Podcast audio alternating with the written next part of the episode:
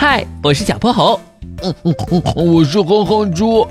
想和我们做好朋友的话，别忘了关注、订阅和五星好评哦。下面故事开始了。小泼猴妙趣百科电台。南极雪地被染红了。猴爸爸已经在南极科考站待了三个月了，经过漫长严寒的极夜，终于迎来了极昼，天气也逐渐暖和起来。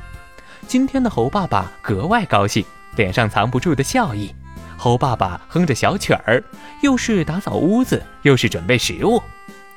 今儿个老百姓啊，真呀嘛真高兴！哎，我都三个月没见小破猴了，今天终于能见到了。猴爸爸抬起手表看了看，算算时间也该到了吧。老伴，老爸！窗外响起熟悉的声音，小泼猴到了。猴爸爸惊喜地开门，可小泼猴和哼哼猪却一脸惊恐。老爸，不好了，不好了！我们刚才开着金斗号来时，看到地上有好大一片红色的雪地。嗯，对啊，对啊，太可怕了！难道有一大群人受伤流血了吗？红色雪地，在这附近，在南极科考站工作已久的猴爸爸知道，这里气候严寒，动物稀少，这种红色流血事件几乎不会出现。走，我们赶紧去看看，这到底是怎么一回事？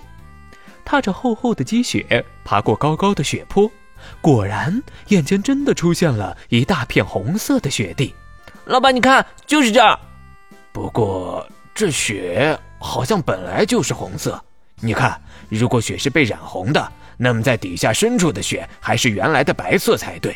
可你们看，这一层厚厚的雪都是均匀的淡红色。可如果不是被染红的，这些红色的雪又是从哪儿来的呢？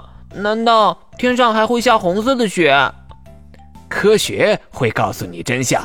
走，我们把雪带回科考站研究研究。猴爸爸拿出随身携带的玻璃罐子。把地上的红色雪团装进了罐子里。老爸，老爸，到底是什么？雪里有什么？雪里有西瓜，这呀叫做西瓜雪。哼，叔叔你在骗人吧？雪里怎么会有大西瓜？喏，你们自己来看看。小泼猴和哼哼猪轮流往显微镜里看。小泼猴透过显微镜看到了被放大几百倍的微观世界。哇，这是什么？居然还会动呢！这是一种叫做极地雪藻的微生物，它们适合在寒冷气候的雪地中生存。